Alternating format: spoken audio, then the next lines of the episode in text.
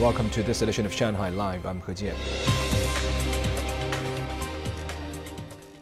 The Ministry of Commerce said at yesterday's regular news briefing that China will work to help solve the problems and difficulties facing foreign-funded firms in the country.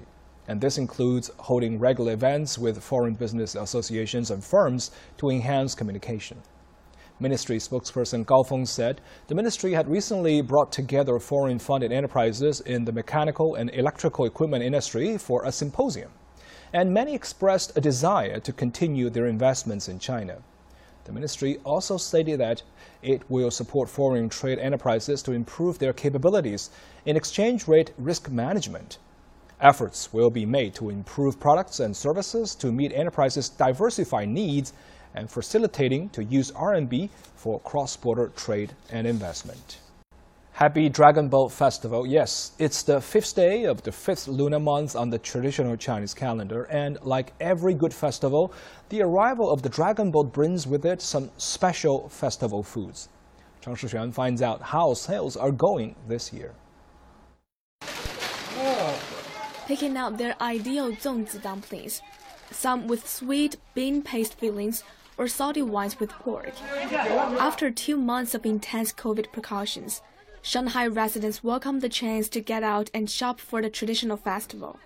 And they've been more than just excited to come across some of Shanghai's good old-fashioned brands. It's a traditional festival. Since we'd been stuck at home for so long, we just wanted to get out. I also got my hair cut. The children like zongzi with sweet bean paste, but also pork, the traditional flavors. One for myself, one for my son, and one for my neighbor. The outbreak has made relations with our neighbors much closer, and I'm also close to my son. My compound lifted the lockdown on June 1st, so this Dragon Boat Festival, Shanghai people are delighted.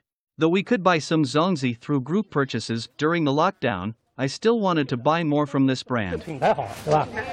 As the Dragon Boat Festival is the first festival since Shanghai has brought its COVID-19 resurgence pretty much under control, with the city now encouraging a full resumption, traditional time-honored food brands are looking to this occasion to further boost the business. On April the 26th, our main branch on Fuzhou Road was the first to launch online services with E-le-ma and Meituan. And since the second half of May, we've been offering contactless offline services. We had a lot of consumption from the group purchasing in April and May.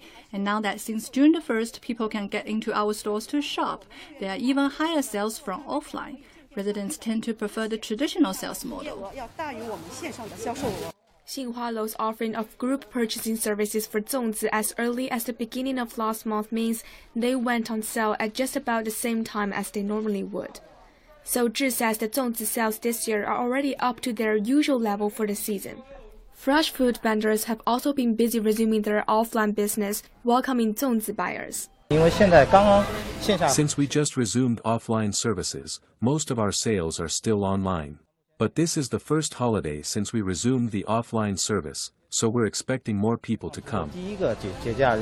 Grocery provider Freshipo has even started offering zongzi with new flavors this year for those customers who feel like something a little different in their very traditional foods. Zhang Shuxuan, Shanghai Live. And a piece of international news, Buckingham Palace announced that Queen Elizabeth II will miss part of her Platinum Jubilee celebration today after experiencing some discomfort while attending events on Thursday.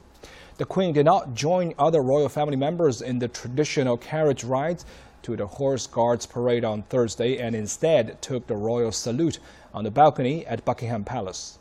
Prince Charles stood in her place on the parade ground.